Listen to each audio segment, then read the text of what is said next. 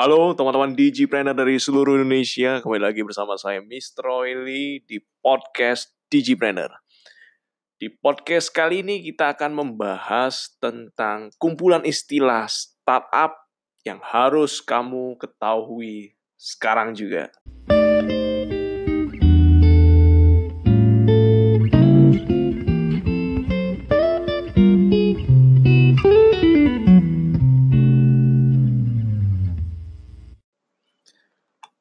Seperti Anda tahu, kalau misalnya teman-teman melihat ya, mendengarkan dunia startup, entah itu hadir di sebuah seminar, atau hadir di sebuah launching produk baru, atau membaca media online, atau apa pun, atau Anda mendengarkan audio, melihat video tentang yang namanya startup, pasti ada yang namanya istilah-istilah yang tentu kamu sendiri tidak tahu ya.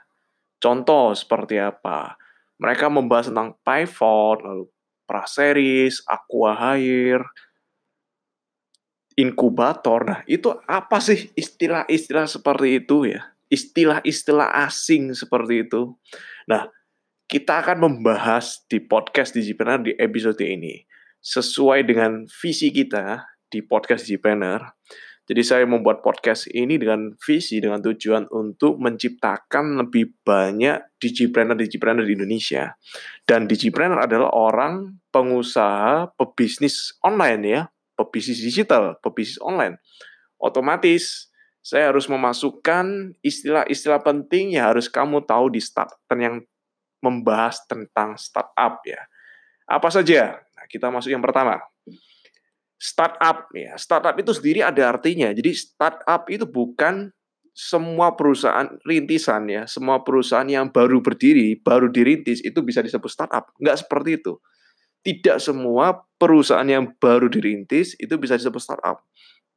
Tapi startup ya, pencetus pertama kali it, sebuah kata startup pencetus pertama kali adalah seorang yang bernama Paul Graham ya, Paul Graham ya dari Amerika.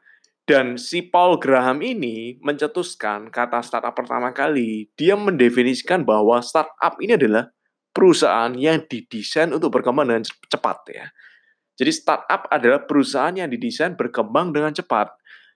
Dan startup itu nggak harus di bidang teknologi. Jadi kalau misalnya Anda membuat sebuah bisnis, sebuah perusahaan, sebuah startup, tapi bukan di bidang teknologi, misalnya di bidang makanan atau kopi ya, sekarang lagi boom kopi, seperti kopi kenangan, kopi kulo, kopi yang lain-lain ya, kopi banyak sekali kopi su.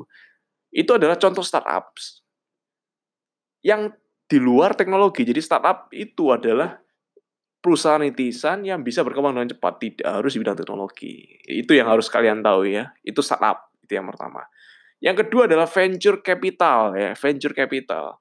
Venture capital ini adalah perusahaan, perusahaan yang mengumpulkan dananya ya, dana dari banyak institusi, ada konglomerat-konglomerat yang punya budget besar sekali dikumpulin.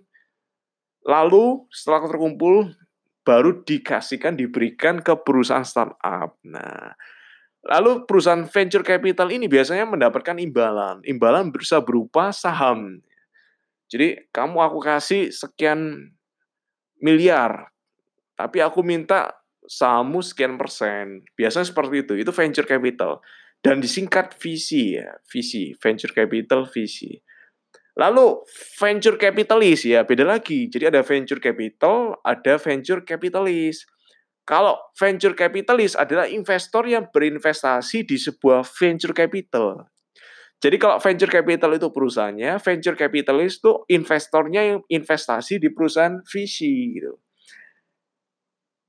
Jadi so, jadi sebuah venture capital itu mendapatkan dana, mendapatkan uang dari venture capitalist itu dua hal yang berbeda ya. Dua hal yang berbeda yang harus kamu tahu ya. Lalu juga ada yang namanya angel investor. Nah, kalau angel investor ini adalah investor yang menggunakan dana pribadinya untuk berinvestasi di sebuah startup dengan imbalan saham tentunya ya. Dan rata-rata angel investor itu adalah orang yang kita kenal. Contoh yang bisa menjadi angel investor adalah saudara kita, punya hubungan saudara, keluarga atau teman dekat kita atau orang lain yang punya hubungan ya, hubungan khusus.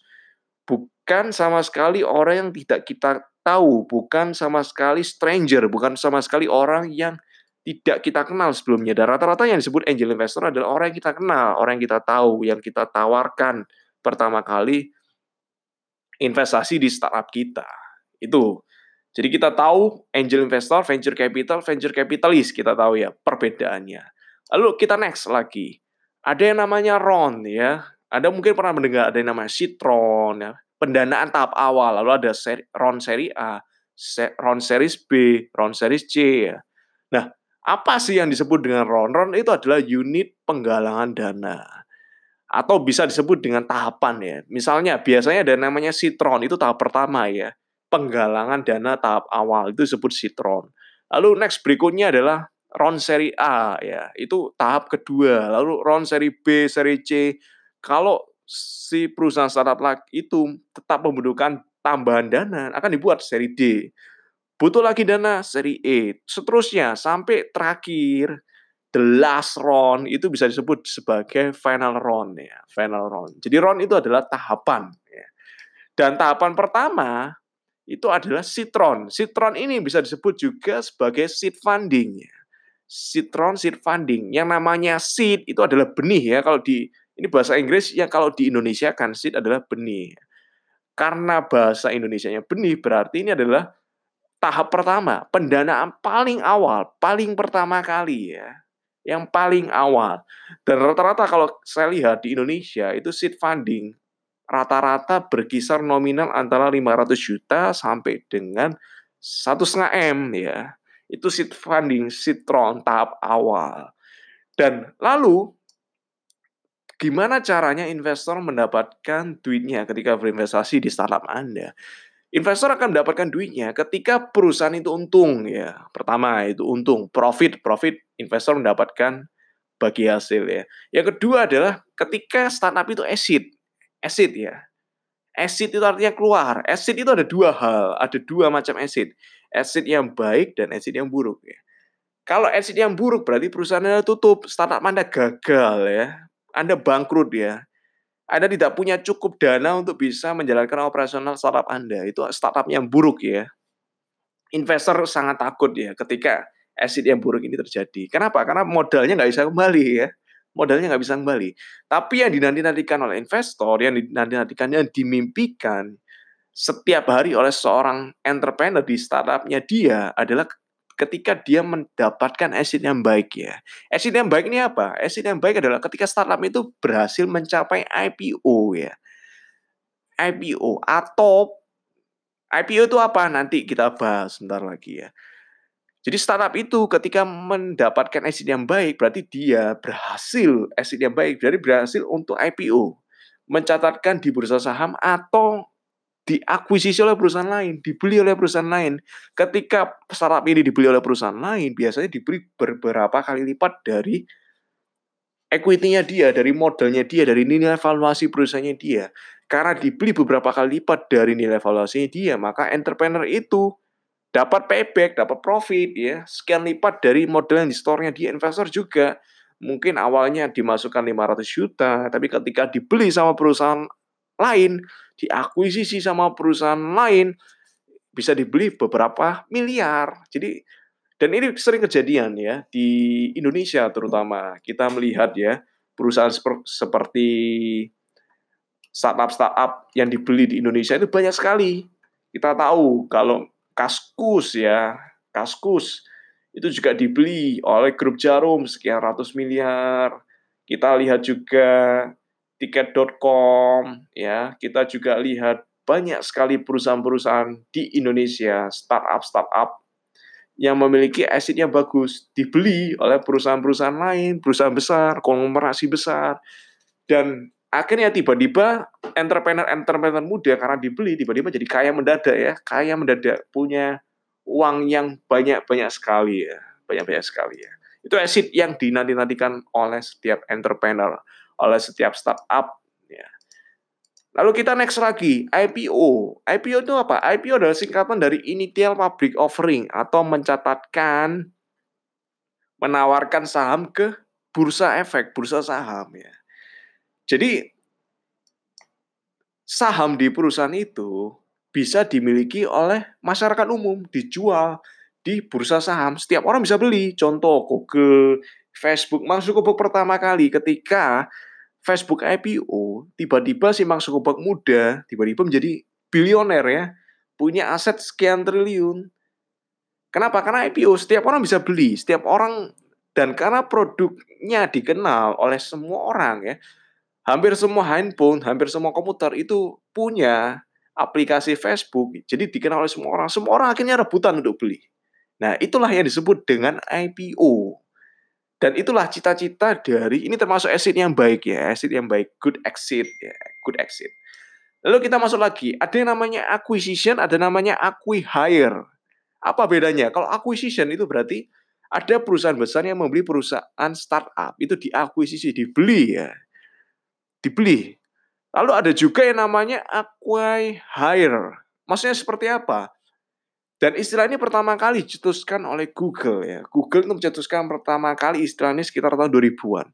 Maksudnya seperti apa? Jadi kalau ketika perusahaan itu dibeli, kadang orang membeli perusahaan itu karena ada potensinya ya, ada prospek ke depannya, ada oh ini perusahaan ini prospek, ada idenya, ada paten yang harus dimiliki. Itulah alasan-alasan dari sekian banyak alasan kenapa perusahaan besar mau membeli perusahaan startup.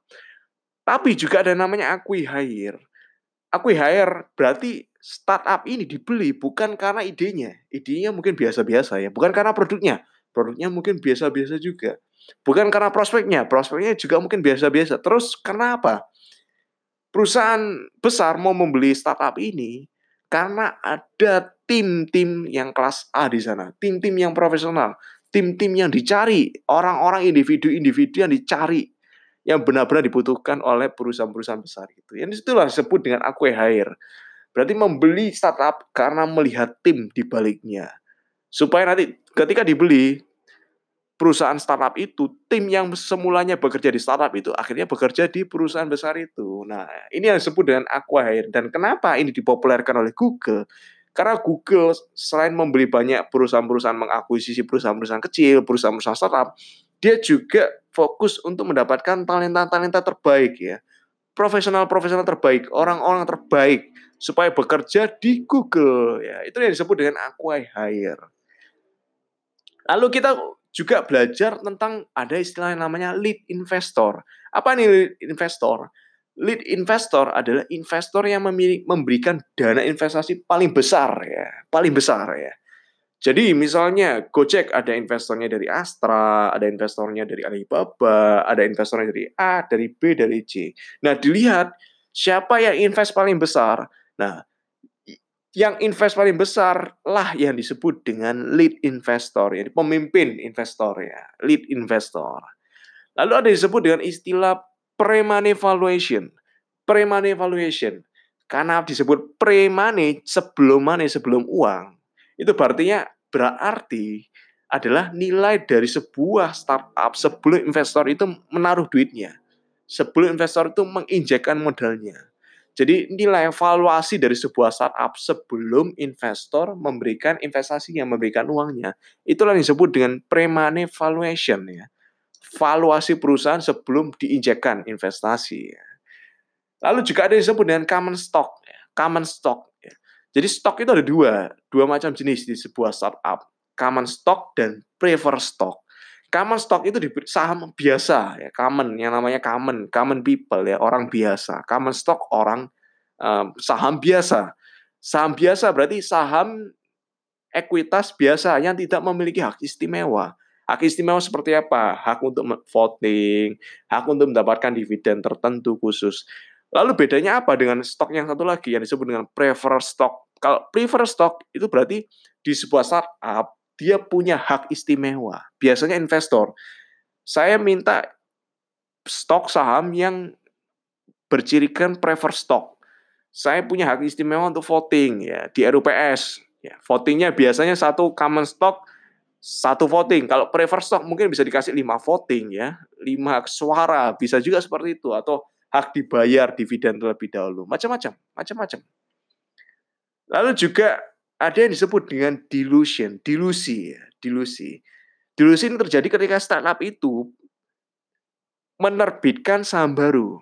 Karena startup itu menerbitkan saham baru, maka persentase kepemilikan saham dari investor sebelumnya itu berkurang. Terdilusi, istilah Indonesia yang terdilusi. Terdilusi itu artinya berkurang ya. Yang dulunya bukan berkurang secara persentase pasti persentasenya berkurang, nilainya juga berkurang. Kenapa? Karena ada saham baru yang dikeluarkan. Dan itulah istilah-istilah ya yang harus kita tahu sebagai entrepreneur, sebagai seorang digipreneur ya. Dan nanti di podcast-podcast selanjutnya kita juga akan membahas lagi